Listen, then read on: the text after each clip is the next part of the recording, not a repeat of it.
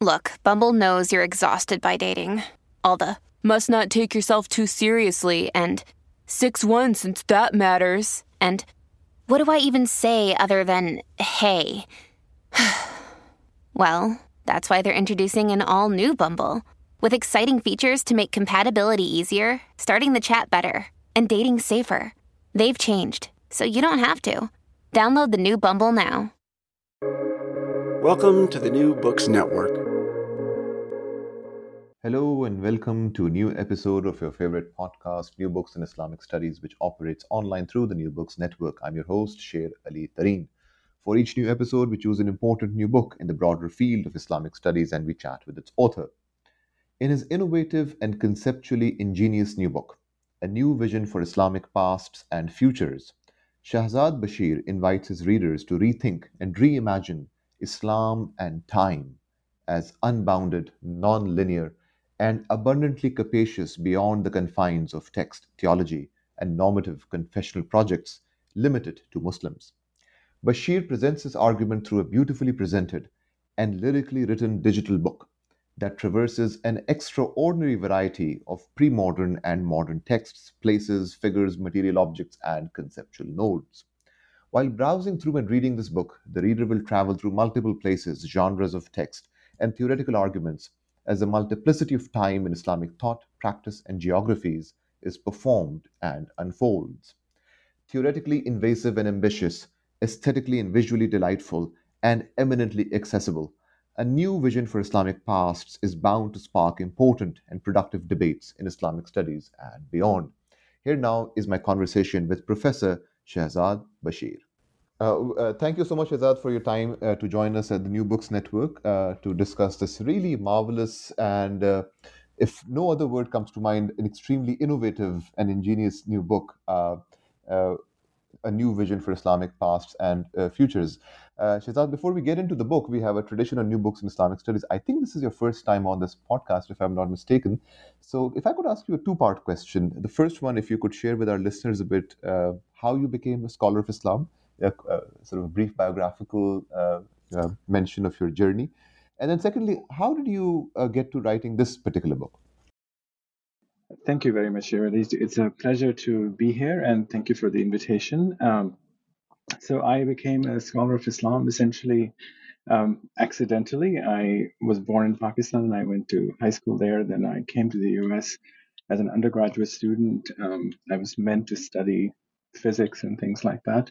Um, but I got uh, entranced by topics in the humanities and the interpretive social sciences uh, at Amherst College. Um, and so gradually over the course of four years, um, I dabbled in a number of different areas from political theory to literature to history.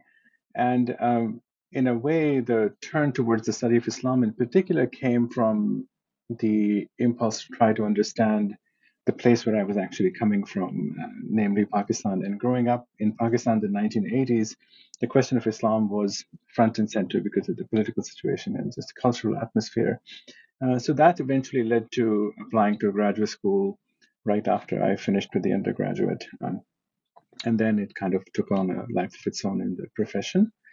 Uh, with respect to writing this book, um, it partly came from a number of previous projects that I had done. I had been interested in the first couple of books that I wrote in messianic movements. Um, and there, the question of apocalypse and the end of time, etc., looms large.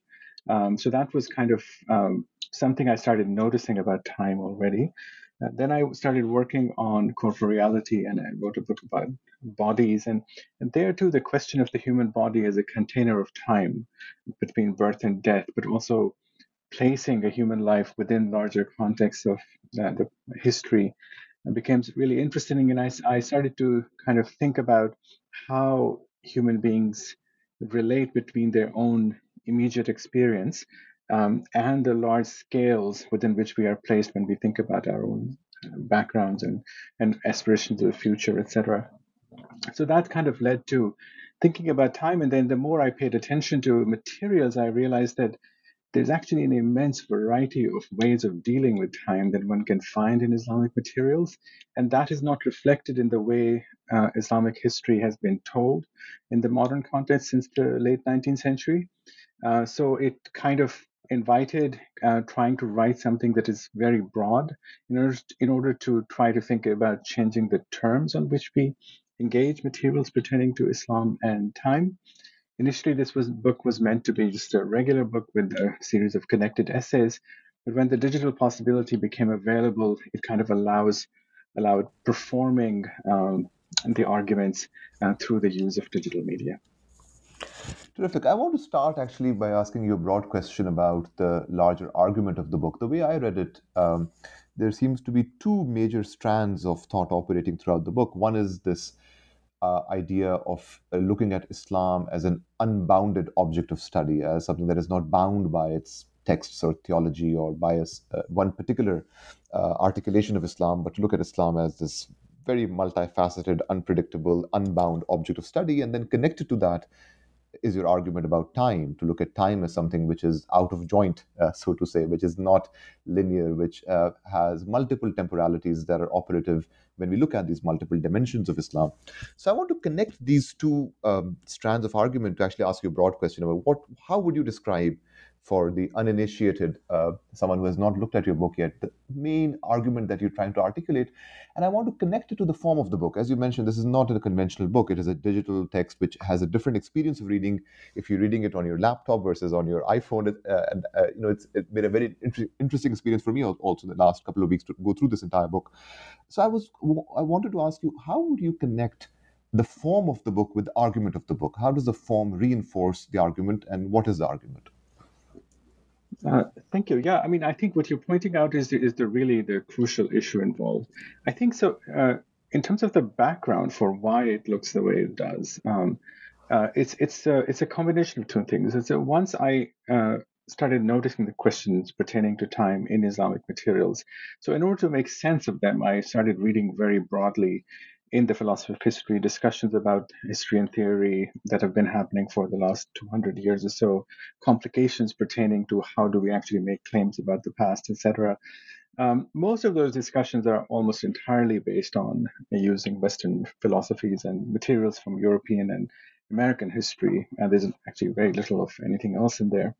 Uh, so, but what I found in in those materials, in the philosophical materials, um, was this question of the instability of time um, as a uh, as, as, a, as a possible substrate for narrating history. Uh, so, uh, I mean, in a, in a kind of a, to encapsulate this, there is a, a, general kind of proverb that is given to aspiring historians that that history is change over time. The problem is in the philosophically what comes up is that well, if time itself is not actually stable, notions of what times are, time is, um, are completely changing uh, that we can see changing in time and also philosophically it's very hard to actually capture what this is and there's immense dispute uh, among philosophers about what time is. So therefore history and time are constantly they're, they're both unstable and they're fungible uh, and therefore they what comes up in the philosophy of history is that when we start paying attention to materials, historical materials, together with um, conceptual problems relating to time, what we see is a kind of constant uh, dialogue that is happening between uh, ideas on the one side and material realities uh, on the other, and they're inseparable. So this is the perspective that eventually uh, I came to see very much uh, in the mater- Islamic materials that I was working with as well. So if one comes from that perspective, then one of the automatic challenges that comes to is how do we then contain Islam in any way, right? Uh, in, because if time is unstable and um, material realities as we know are contingent and they're changing um, depending on time and space, etc. So if if the if the mode of ex- interpret, interpretation of existence as such is so unstable, then how can something called Islam be posited as a bounded world? Um, so it actually creates this fundamental opposition between a notion of Islam as a tradition, which is maybe articulated from within and which is also articulated in Western scholarship since the 19th century. Uh, it produces uh, this uh, fundamental challenge. So the eventually in the book, what I, end up doing is that I actually, um, you know, espouse the notion that is coming from philosophers of history about the instability of these things. But I, when I bring that idea to Islamic materials, I don't want to let go of Islam because it is part of the materials. It is part of uh, it's it's invoked in text. It's present in material realities, etc. So therefore, I end up investing in trying to think about how is Islam being projected from within any particular type of material, and then one way to get a handle on the immense and illimitable variety that is happening within um, the way Islam is projected is by focusing on the question of time. Uh, so that, that's the those that's where the, the two come together. So in a way, um, I began with time, but the interest in time and the philosophical issues pertaining to time kind of compel me to make the argument uh, about the unboundedness of Islam or anything else um, uh, for that matter. So initially, when I was doing this in a former regular book, part of the challenge there was that to make this argument um, in, a, in a regular book uh, requires um, constraining the materials that can be used uh, to to arg- things that can fit in uh, kind of digestible arguments, and it has to be sequenced together in the form if, of a number of chapters, etc. The form of the the codex, in a way, uh, has a temporality built into it, which is uh, which doesn't sit well with the notion of time that I was working with. Um, so when I was writing in the regular book, I was somewhat frustrated uh, with this limitation. When the digital possibility came up, um, it was kind of uh, essentially providing a, a, a place to go in order to play out the argument, to actually perform the argument. And what the digital provides is the ability to to connect and disconnect, to make connections and to break connections uh, in multiple forms at, uh, within a single object, which is the digital book. And so, a lot of time I spent uh, in in creating the the interface of the book and how it operates, what possibilities it provides, how it allows the hope being that it allows the reader to come to inhabit the argument. They can make a judgment on the argument after experiencing in this way. I mean, people might not agree, which you know, it's it's not it's not a being presented as some kind of um, you know absolute truth or something, but the the performed aspect of the book. Um, to, for my purposes, provides the best uh, exemplification of the power of the argument uh, as I perceive it for myself, in, and I'm able to convey it much better in this form than in uh, in, in regular writing. Does that make uh, does that make sense? Absolutely, absolutely. So turning to chapter one, um, uh, is a really fascinating set of essays that uh, center on Isfahan and uh, multiple sites in Isfahan, especially the ancient Friday Mosque. Um, I wanted to focus on one particular theme that came up in uh, multiple sections of this chapter, uh, especially the last few sections, which is this idea of time as deeply political. Uh, uh, I'm reading from one of the sections here uh, called Politics, where you say representations of the past are political constructs by definition, and you show how these monuments and ways of memorializing are deeply political um, acts. And the last section, you made this very interesting comparison between an organization like UNESCO's sense of what is heritage and what counts as properly, uh, you know, uh, as a World Heritage Site, and how does that contrast with I guess, Islamicate notions of uh, heritage and, and, and the past. So I was wondering if from this chapter you could perhaps speak a bit about this particular theme, uh, time as deeply political, and how that comes up in this chapter in its different sections. Uh, thank you. Yeah, I mean, in, uh, th- that was um, uh, as as you pointed out in the in the specific statement made there that time is political by definition, uh, because any time one picks up an object or a, a, something to observe, such as a building or a text, etc., um, automatically one has to, uh, and this in, in my perspective, one has to think about where did this originate? What is it trying to project? What was it trying to project when it was created? What might it mean today uh, for us to be looking at it if it's an old object? How, how do we create objects? Um, and how our political situations or situationality within political worlds actually intersects with the, the production of time and so on. Um, so I uh, the it kind of the, the chapter builds towards uh, that um, from uh, my own experience of walking through a space which the way it's presented today is as a museum the, the great mosque of isfahan um, and uh, placing myself as a tourist which is also a political positionality by if one goes to iran in this way um, it, it, it the dissonance created by my sense this is somehow representing another time. And yet, the only reason I'm able to actually say that this is another time is because of my own investments in the time in which I live. Um, so I begin with this uh, kind of phenomenological way of thinking about time, and then eventually end um, on UNESCO's time and the and the politics of time in the present.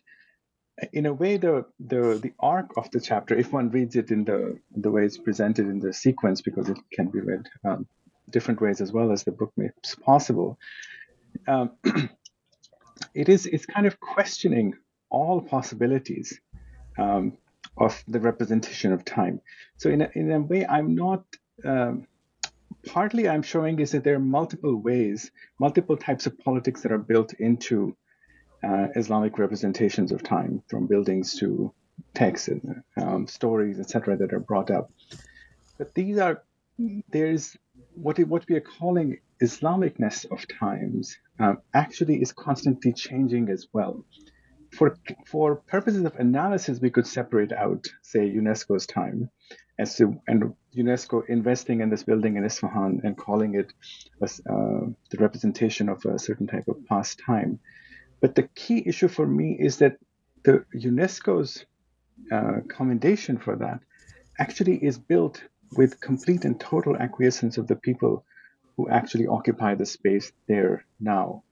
Uh, right, so the, the Muslims are the source of information that UNESCO is using in order to, to designate certain buildings as, um, as Islamically significant. Um, so, but the reasons the Muslims are articulating this, or the, the, the people in Iran or Isfahan are articulating this, is because of the power of UNESCO um, and its and its uh, political clout in the world. Now, the when we think about it that way, it, it creates two interesting issues. One is the inseparability between power regime at any given moment um, and Islam. Islam is as much UNESCO as UNESCO is Islam in this in this context. Furthermore, then if we put this in conjunction with the stories that we know about the place of Isfahan from previous centuries, there is actually a almost a radical gap between how the building is understood today by Muslims versus the Muslims who actually constructed it many years ago or preserved in various ways. So it the, the political aspect of it is pervasive but what the politics is, is not actually specifically Islamic. It has to do with how powers function in any given context, within which the connection to Islam and the articulation of Islam actually can vary radically. And it's not separable from Mongol power or UNESCO's power or the power of uh, colonialism, etc., and so on.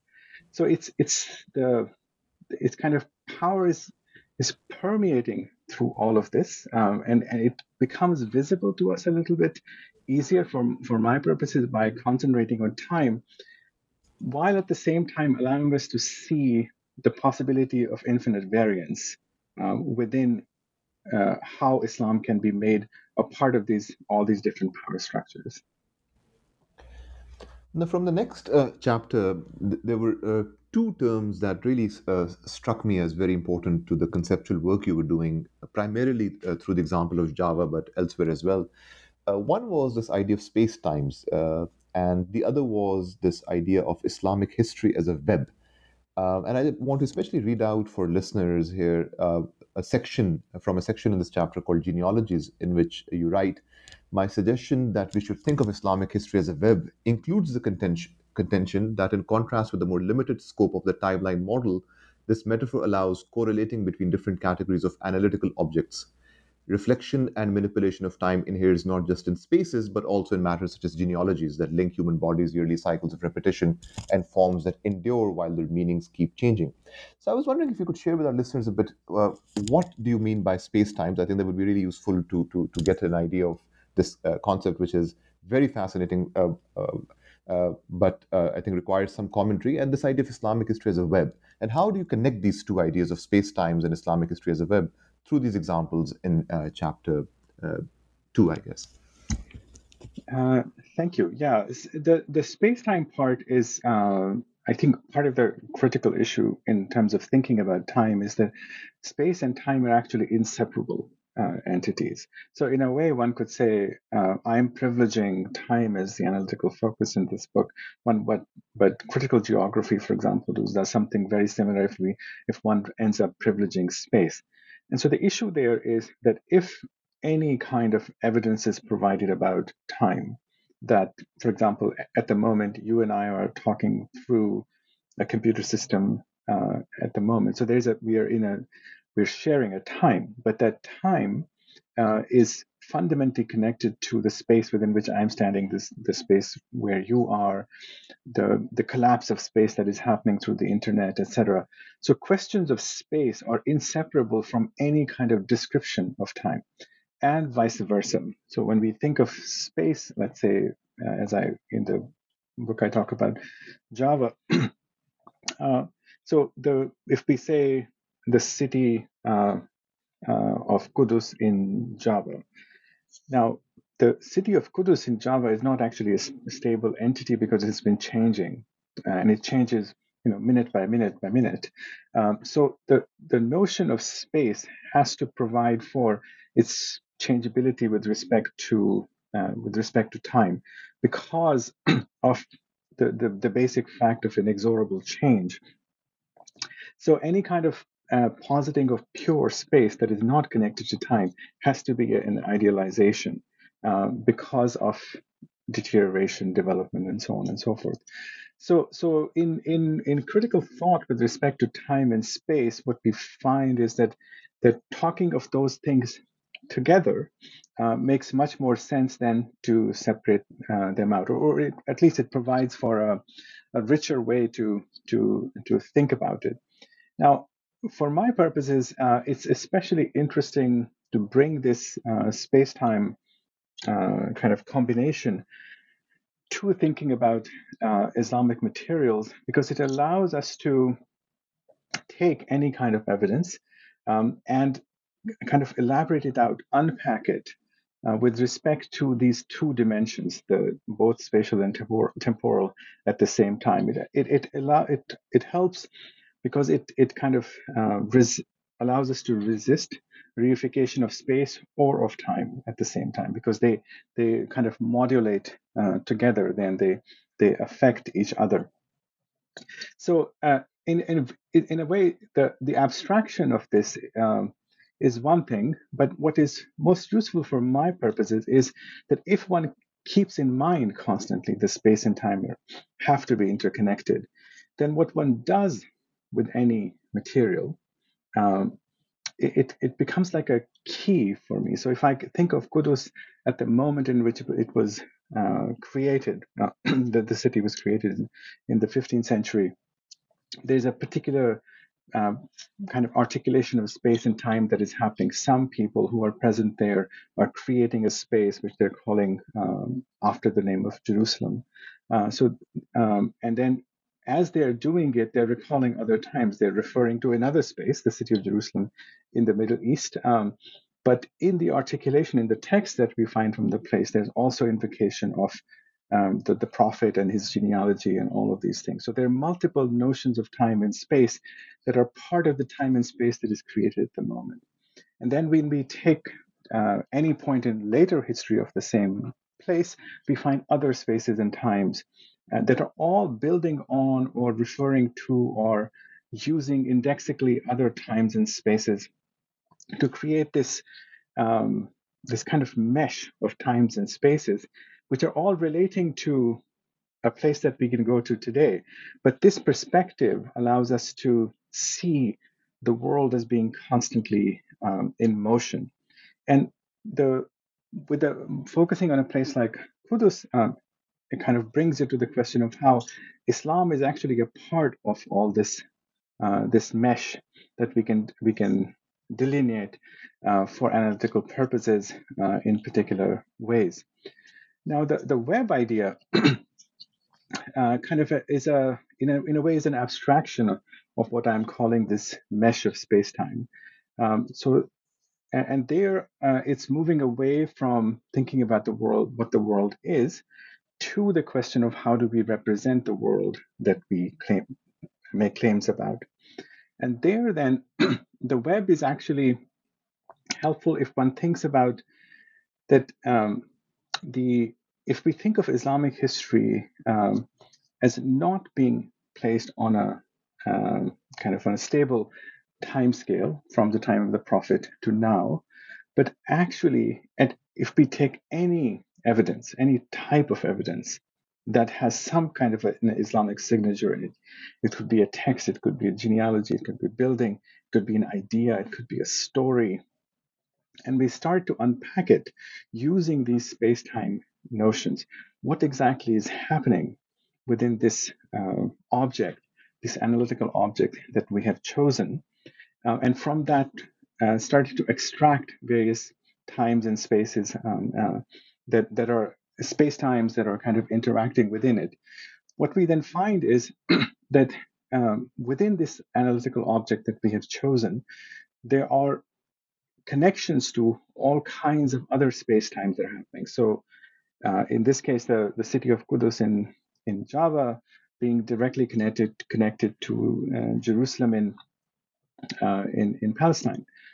Now, what I'm trying to suggest is the is that in this perspective, if we keep elaborating on all these nodes, and this, which, which is what I'm calling these analytical points that we're focusing on, um, we keep we can keep expanding it and kind of enriching it. What ends up, what we end up with in the end, is to look uh, is for the Islamic past to look like this uh, immensely entangled web in which lines are going from all different different points of the web uh, to another.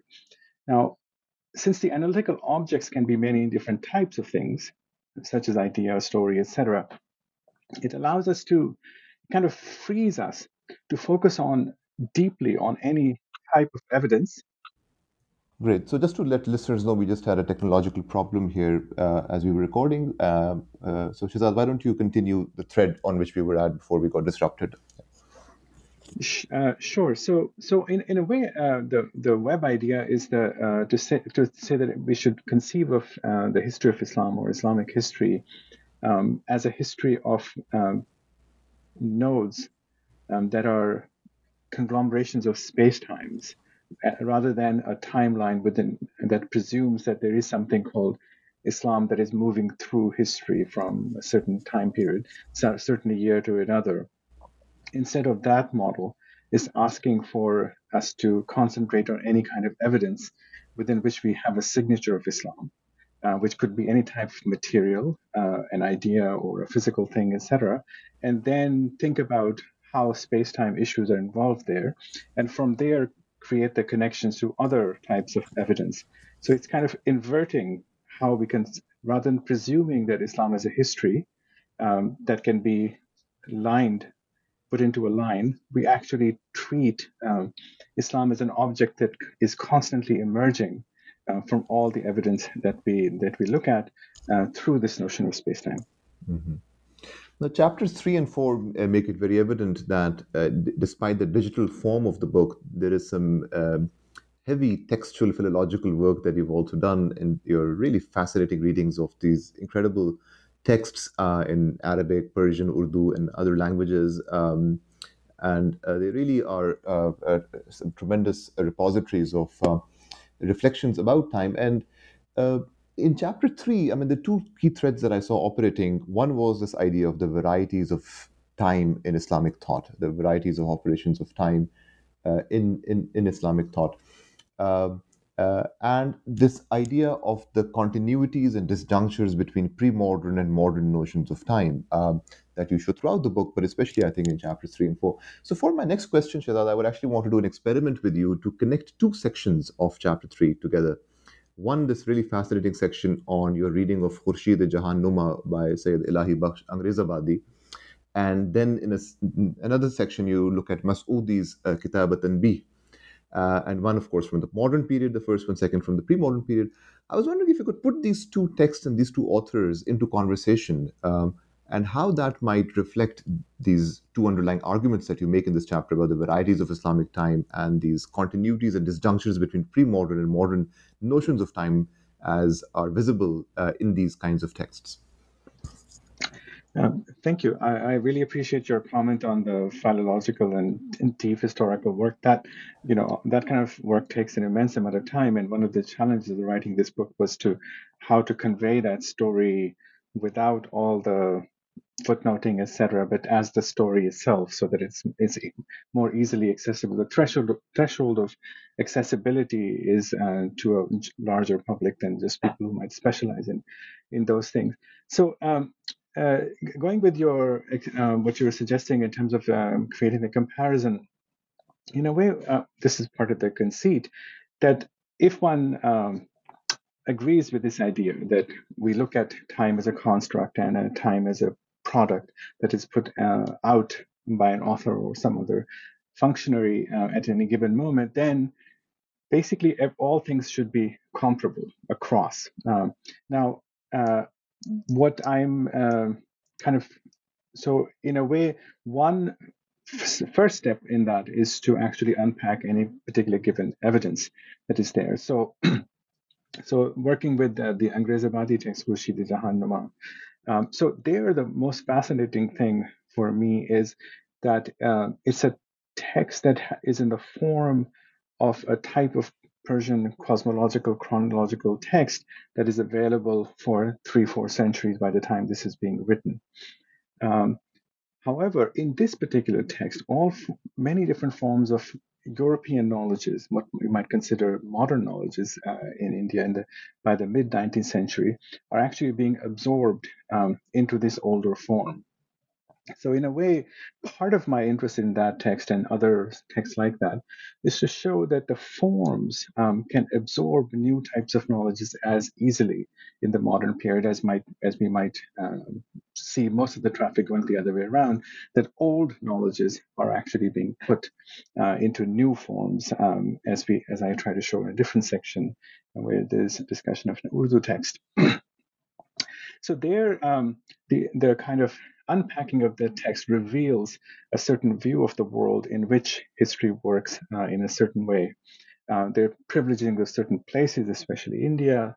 Um, there are other types of ways in which uh, one can sort of see the author bringing himself into it. Um, so there are there are modes of expression, uh, both with respect to authorship and also with respect to kind of figuration of time, um, that are specific uh, to this. And and within that, Islam actually works as a, this constant presence that is being traced um, across um, large parts of the world and and uh, from the time of the Prophet to when he's writing.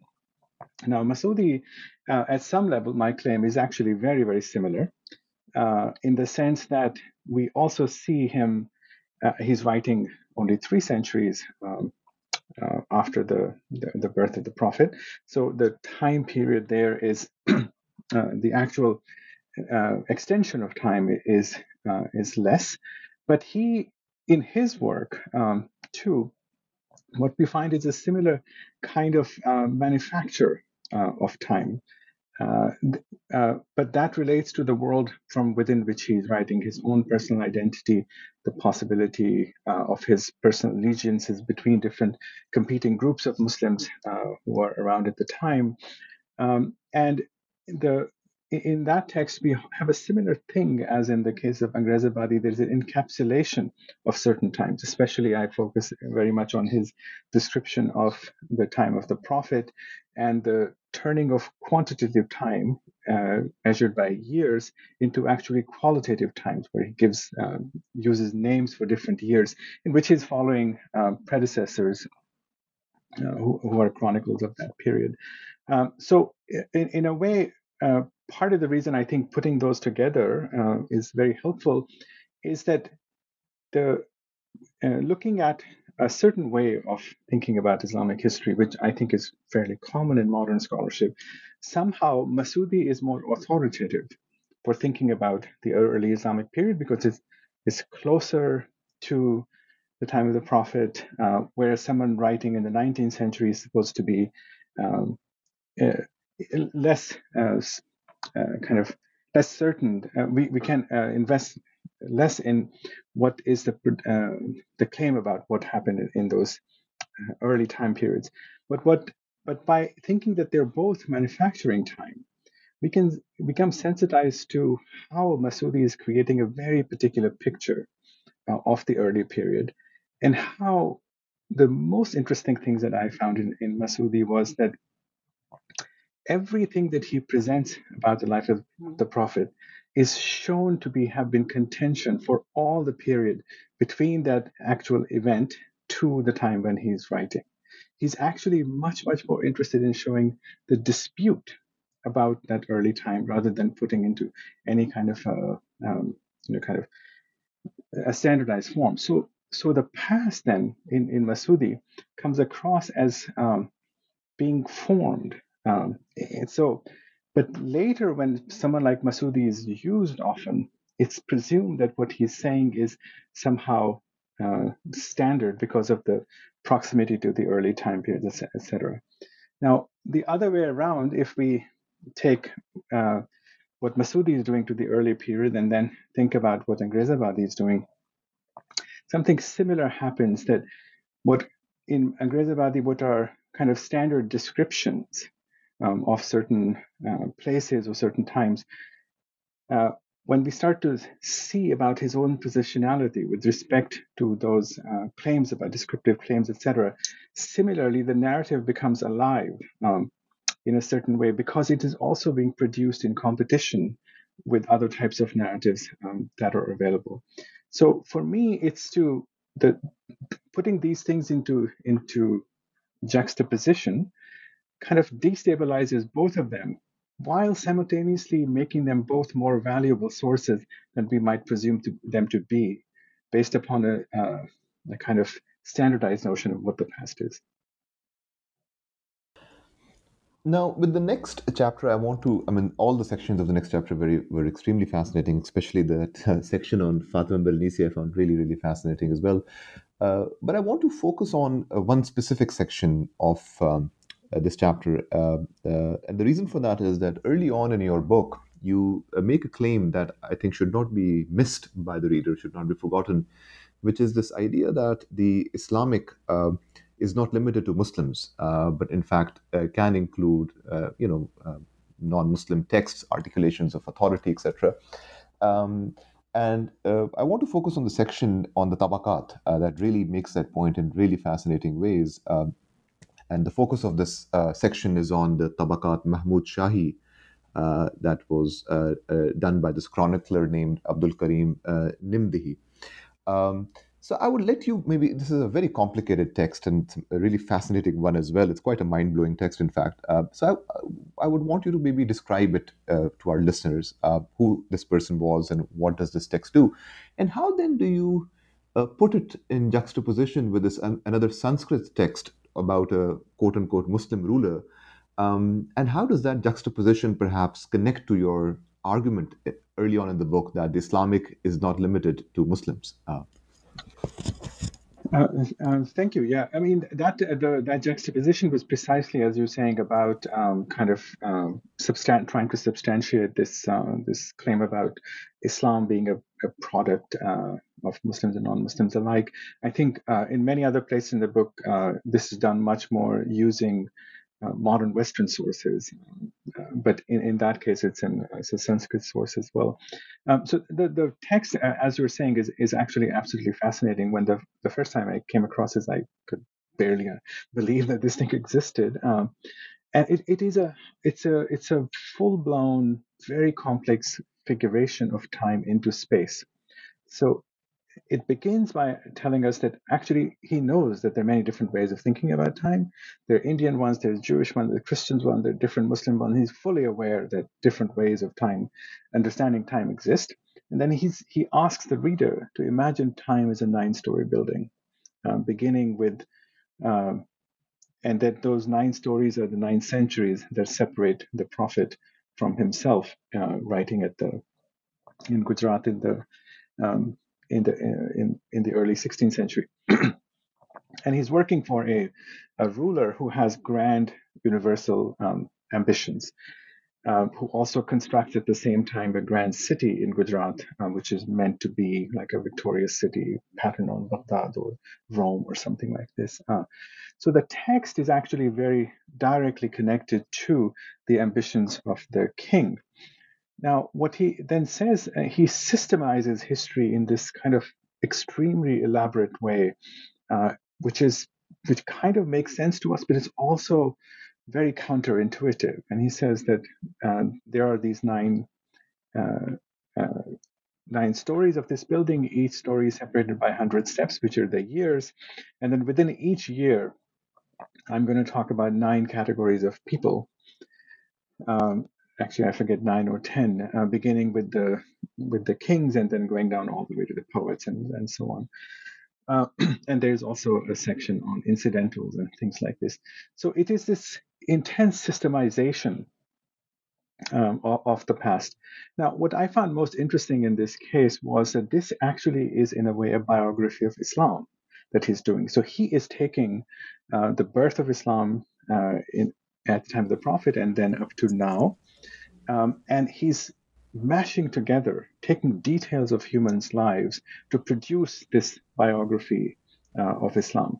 One of the things that it does is it is completely um, kind of mashes up time and space. So if we say the year 600 that he is describing, and the first category on the year is going to be kings.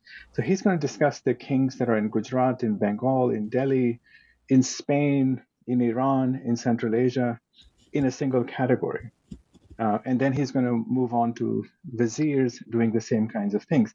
So it's, it's, it's actually kind of deconstructing ordinary notions of uh, lifetimes and spaces within people live in order to produce this biography uh, of, of, Islam as an entity that is flowing. Now, for him, the critical issue, and this has to do with his sponsor, is that time has arrived at a fullness with the coming of the king for whom he is writing. And the book is dedicated to him. So, in a way, this king is the representation, his lifetime, uh, and the li- time space in which he's living, Gujarat in this moment, uh, somehow encapsulates all of this uh, building because he's standing at the, the top of this building. So, so in a way, Islam becomes synonymous with the king, which is uh, done in the preface, but also through the construction that he does, uh, we, we get the sense. So it's a very unusual text in, in this way, and the it, it is actually changing the meaning of um, this notion of levels of generations, the Tabaqat model that he's inherited from much previous work, to put into a very different use uh, for his political patron. Now, uh, so when we look at this, we have a sense of this naturalization of the biography of time. But then it becomes really fascinating that the same king uh, who sponsors this text also is the recipient of a work in Sanskrit, uh, with, written with the same kind of ambition. Now, in this work, which is organized differently, is based upon Sanskrit patterns of how chronicles are written or addressed to kings uh, the king actually becomes completely synonymous with the uh, with the pantheon, the Sanskritic Brahmanical pantheon. He's he's uh, he becomes uh, Krishna. Uh, he so he becomes a embodied as a as a kind as a as a Brahmanical god. uh, which is a kind of usage that is quite common in Sanskrit for people whom we understand to be Brahmanical or Hindu kings, um, and other aspects of the Hindu pantheon, uh, other gods and goddesses, are made to fit uh, his um, uh, the description of this king as well.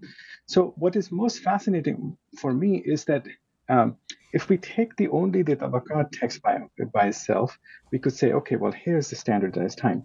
But given the fact that the same person and the same sponsor can also get a text that is entirely done to substantiate um, a Brahmanical vision of cosmology and superse- uh, supersession above all others, it tells us that all of these pr- products, all of these productions, uh, in which uh, chronicles are produced, especially when they're addressed to rulers, etc. These are highly conditioned and carefully curated um, rhetorical products that are responding to the claims and aims of both the writers and the sponsors. Um, and so we shouldn't take any of these things on face value as representing r- reality directly. They are all uh, highly manufactured um, ways of thinking about time. So when we read uh, Tabakat work, um, even one that might be more standardized than this one, we should pay attention to how does the notion of tabaka or a stage or a story actually is operating. Uh, what is the ideological basis for the construction of it? And how is the author taking a prototype or a uh, paradigm that is available and actually conditioning it to the immediate circumstances in which it is uh, in, it, in, which it is being used. Now, this uh, takes us away from Islam as a historical reality out in the world to Islam as actually a product um, that is created through narration, uh, and that narration can be done by Muslims and non-Muslims alike. Um, in this case, we have a a Muslim king who's being uh, portrayed in this um, particular way. As we see it here in the 19th century, we have many, many cases of Hindus who are writing Islamic history in the same way because they're adopting this narrative mode. And modern Western scholarship, uh, in which Muslims write about Islam, are doing something very, very similar. So, because of this variety that we can actually substantiate based upon the different types of narratives that are available to us, um, we have to historically when we think about islam we have to think outside um, of a confessional approach um, to history uh, to islamic history as being somehow a product of or something owned by muslims alone mm-hmm. For the next chapter, also, I want to focus on one specific section and one specific um, uh, um, uh, object of your analysis. And one thing that really the next uh, chapter makes uh, very abundantly clear is the focus of this book on uh, materiality and uh, vision as one of the senses that are really activated for the reader uh, very frequently in this book. Uh, and I think the next uh, chapter, and especially the section I want to focus on, really brings those two things together the, the importance of materiality as seen through Sufi shrines or the skyline of Istanbul and other themes that you focus on in different sections. But the section I want to focus on is this fascinating section on uh, Lara Baladi's uh, installation uh, called The Grave of Time. Uh, I would let you describe what this uh, installation is. Um, but I was really struck by this one uh, sentence of yours where you write that I would compare the grave of time to a narrative construct that would do through words what a shrine accomplishes in physical form. Could you explain that that argument uh, while also introducing our listeners a bit to what is the grave of time.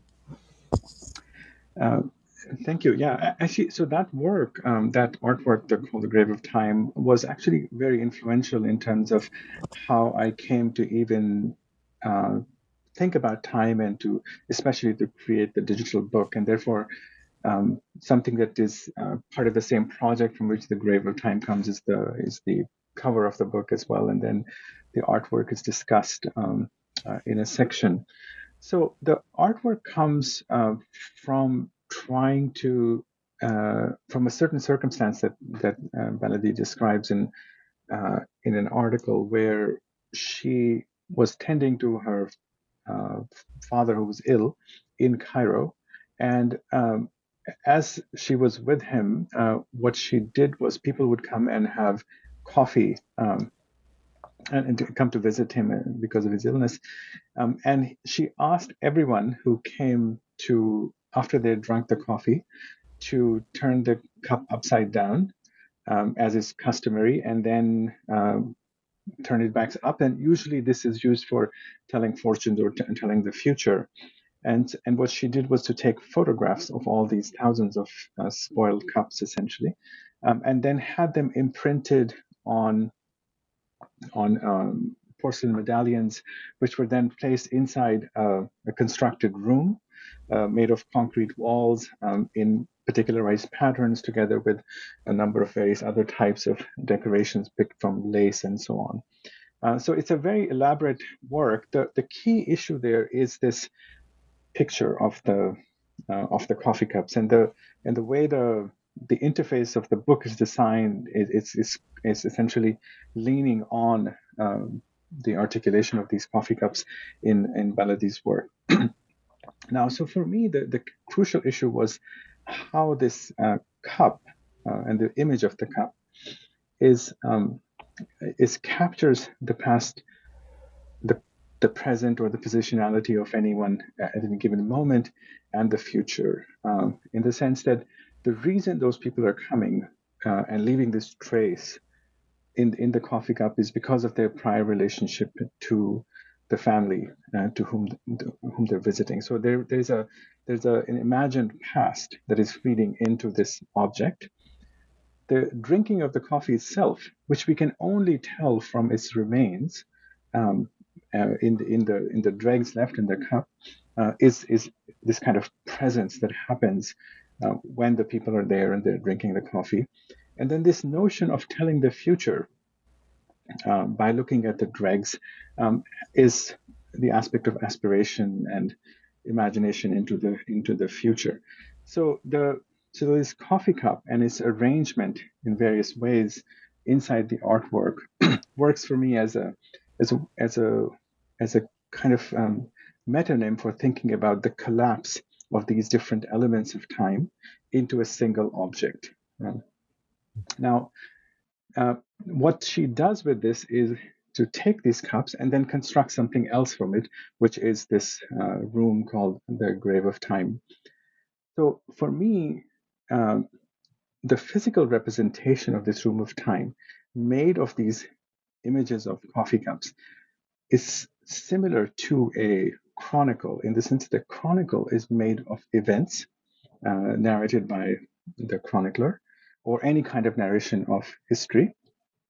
And then in those events, there are pasts that are feeding into the representation of something that occurred, and they're always conditioned by uh, the anticipation of the possible reader, as well as the anticipation um, of uh, the future that will come after the narrative is told. Because when the narrator is writing or telling us something, um, the narrator is already aware of what will come thereafter. So, therefore, any narration of a present is actually conditioned um, by the presumed knowledge of the future by, uh, by the narrator as well. So, if we take a story within a narrative, it combines together uh, the past, the event, and the future together. Uh, and the the putting together of all of these events together into a large narrative, such as a chronicle, um, is this kind of linking of um, of, of things equivalent to these these uh, coffee cups, as we see, as I see in the in Baladi's work.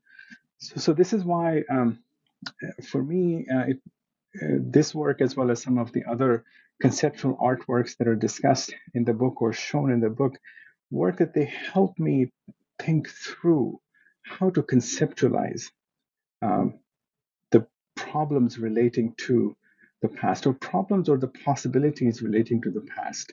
Um, it's much harder for me to just, uh, you know, without this kind of conceptualization or visualization, just to pick up a narrative and see it constructed through this um, these coffee cups types of situation, um, uh, it's difficult because narr- uh, reading of a narrative happens in time itself, uh, right? Because one goes from beginning to end. Now, this the image that comes from looking at an artwork, it registers immediately. So therefore, the visual, in a way, provides a different types of access for for thinking conceptually about um, any matter. But I kind of operationalized that possibility of a different uh, way of constructing knowledge that comes from visual materials and then correlated to uh, trying to think of new ways or different ways of um, seeing how one might read a narrative as well. Now, the next uh, chapter, uh, the focus is on um, uh, representations of time in uh, literature, especially uh, modern fiction, though not limited to fiction. Um, and rather than focus on one particular section of this of this chapter that talked about a really wide array of sources from the Middle East, ambiguous adventures, and other very interesting texts, um, I actually wanted to uh, uh, focus on one particular argument that you made uh, when you actually talk about pre-modern epics.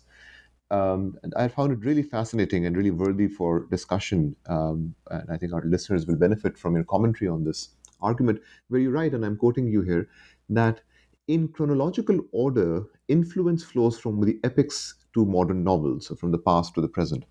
However, my analytical stance is going to work in reverse. I believe our easier access to historical projections in modern novels provides ways to incorporate the contents of epics into the narratives we construct of pre modern times. So I was wondering if you could speak a bit about this, and this connects to this larger theme of the book also about the uh, continuities and disjunctures between the pre modern and the modern periods in terms of thinking about time. Uh, and again, this chapter is making a very important argument about really treating fiction and literature as a very important part of the archive of uh, Islam. Uh, but could you speak about this particular argument, this working in reverse of the chronological order, and how that uh, can allow us to look at the relationship between modern fiction and literature in multiple sites uh, and pre modern epics, or the relationship between them? Uh, sure. So, so, so that uh, that really is one of the critical kind of thoughts that uh, for, for my own purposes that I, when I kind of uh, thought through this was very important for me to think about the topic as a whole. Um, and so it, it actually, uh, one of the issues with uh, looking at any kind of narration of time um, is that how we understand what the narrative is doing is uh, heavily dependent on what we know about the contextual cultural, social, intellectual uh, political world within which that uh, narrative was produced. Um, now, this is re- easier or more easily done uh, with um, modern narrations, uh, just because we have a lot more material and we have a lot more different types of material. So, for example, if we look at a, a historical book published in 1850, uh, in, the, in in a moment when print has become uh, available, there's a lot more that we know from other sources about the 1850s through which we can uh, contextualize this material. If we look at something in the year 1000, um, we have much less of an intuitive access to what the world might have looked like in the year 1000. Now, we still, what we do is still to try to contextualize it. We find other kinds of information, but both the extent of the information and the type of information is very different between um, you know, 1850 versus the year 1000. Now, uh, so that's the, the main background. Now, so within that, one of the crucial issues with respect to modern historical fiction is that it come it becomes a genre in the 19th century in Europe at the exact same time uh, when modern history is being created, uh, modern academic history is being created. So people have pointed out that, um, so in a way, the historical fiction um, in in the work of um, Scott and others in English, but they've taken up uh, in all kinds of other European languages, and eventually, by the late 19th century, uh, in many Islamic languages well, Arabic, Urdu, Persian, etc. so one of the interesting things is that the, there's a kind of interrelationship between um, historical fiction and history as uh, understood as the truth about the past and asserted as the truth about the past in the 19th century. now, historical fiction relies on the authority uh, of this, uh, what is considered to be the, the straightforward truth. Um, and, and so things that are taken up, what differentiate historical fiction from other types of fiction is there's some kind of a buried claim there about things that actually happened. Now, the historical fiction writer uh, is aware that what they're doing is they're creating um, uh, an imagined world, but the bases of that imagined world are kind of claimed to be historically uh, uh, valid in some way through the reliance on academic history. Similarly, academic history is uh, is asking for the production of uh, facts or how things really were, but then the actual narration uh, of what the past was, what we see is a lot of flourish and the imaginary aspect. The historian's imagination is really critical to telling any kind of a, a narrative about the past. So we see also a lot of traffic that's going from historical fiction to history writing. Now, um, now this we uh, have evidence for uh, for European languages as well as other languages as well from the 19th century. So what I'm arguing is that we take this insight that what is fictional or what we call fictional actually is deeply connected to uh, what is non-fictional, mm-hmm. and we transfer it to the treatment of epic literature uh, in, in pre-modern times in Arabic or other languages. I, I treat in Arabic um, epic specifically here. Uh, and we see the chronicles as being intimately connected to the production of epic literature. Uh, and we what we try to do is to then see one is based upon dating, let's say, uh, in terms of specific chronology and things like this. Epics that don't have dates, but they have a lot more emotional uh, exploration and a lot more emotional expansion um, of, of narratives. So if we see them uh, when they're when they're talking about the same topic, um, as somehow being interconnected.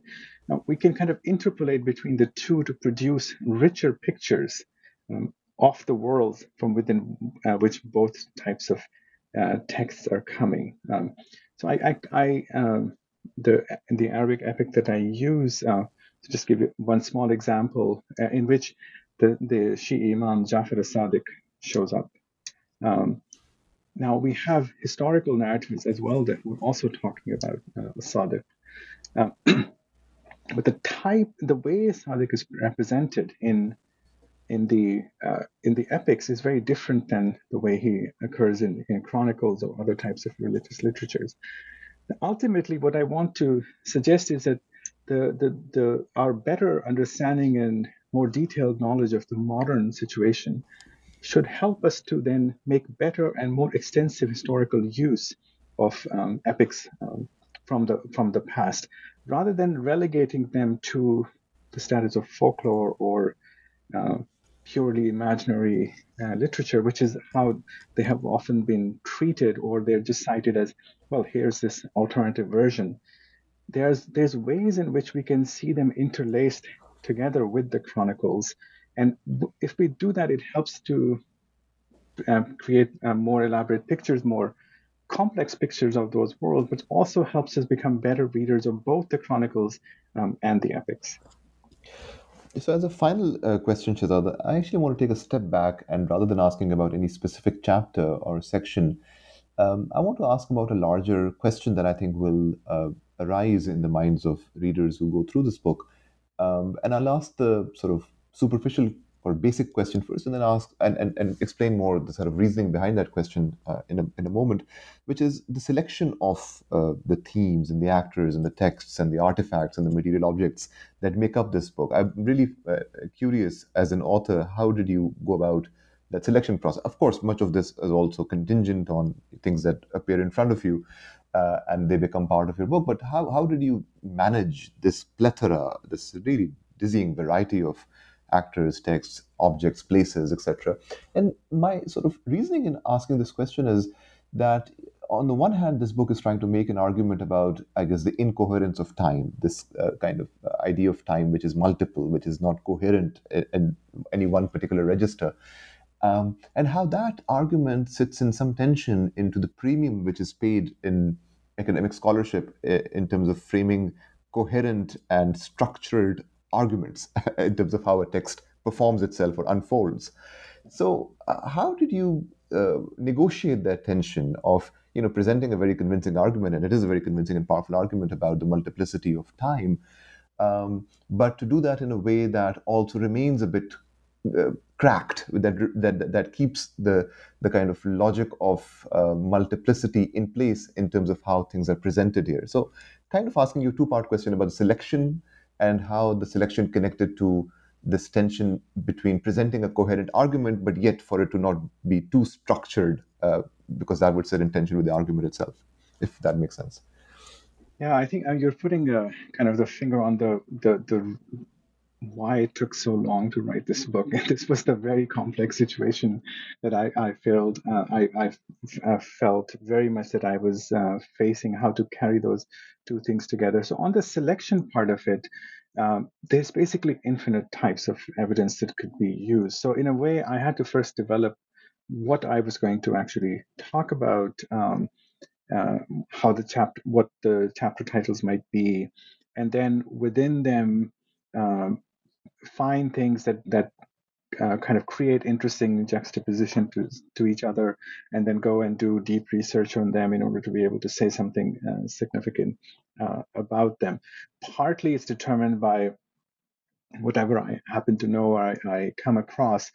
Partly it required uh, actually going into areas that I didn't know much about in order to, uh, with the with the sense that certain type of juxtaposition um, would be helpful. And there there are uh, 10 other sections that did not make it into the book that I also developed, but then it, it was getting too long. So there is a kind of infinitude to the how much it could be expanded.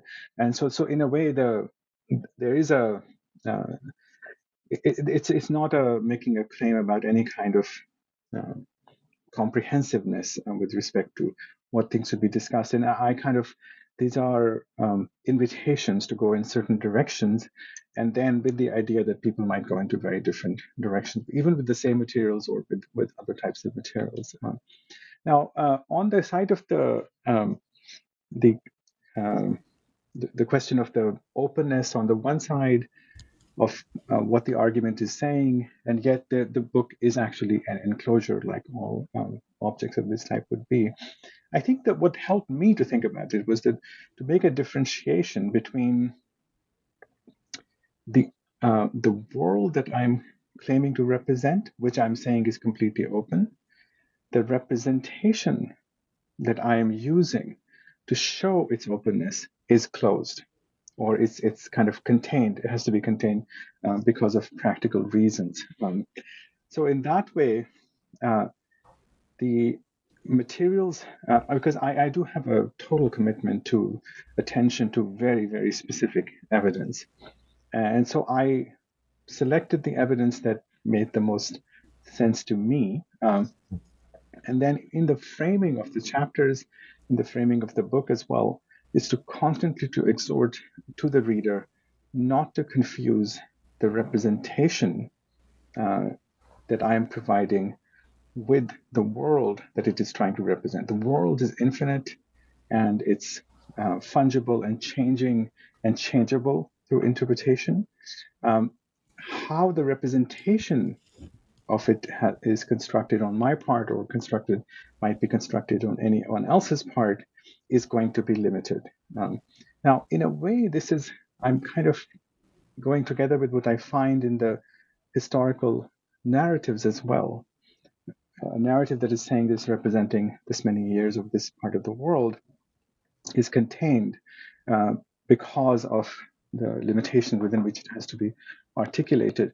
Within that, uh, the narrative can be talking about all kinds of infinitudes and and kind of loose ends and things trailing into uh, things that cannot be understood um, and so on.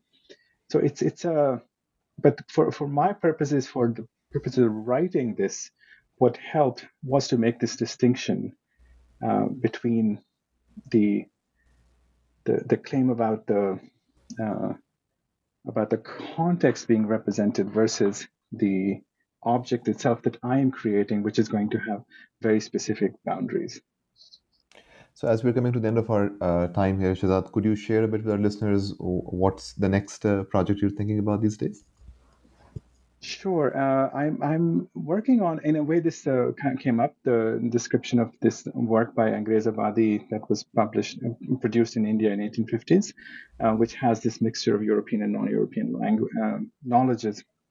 So I'm kind of expanding from that, looking at the period from 1780 to 1850, the the period of the rule of the East India Company in India, um, in, in parts of India, and looking at all the materials that were produced there, uh, not just in English, but the things produced in other languages such as um, uh, Persian, Urdu, Hindi, Bengali, uh, etc.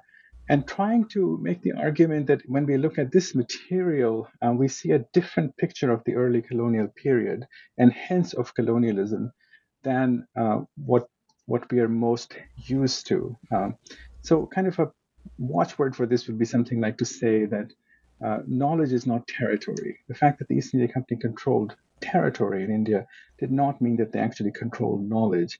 And if we go with that, what other things come up in this vast amounts of materials that were produced in this in this time and space? Terrific. Uh, a New Vision for Islamic Pasts and Futures, a digital book by Professor Shahzad Bashir, published by MIT Press in 2022. Uh, thank you so much, Shahzad, for this uh, incredibly ambitious uh, and interesting book and for sharing your thoughts on it uh, at the New Books Network. I'm sure our listeners will really benefit from uh, your illuminating comments on this book. Thank you so much. Thank you very much indeed for inviting me.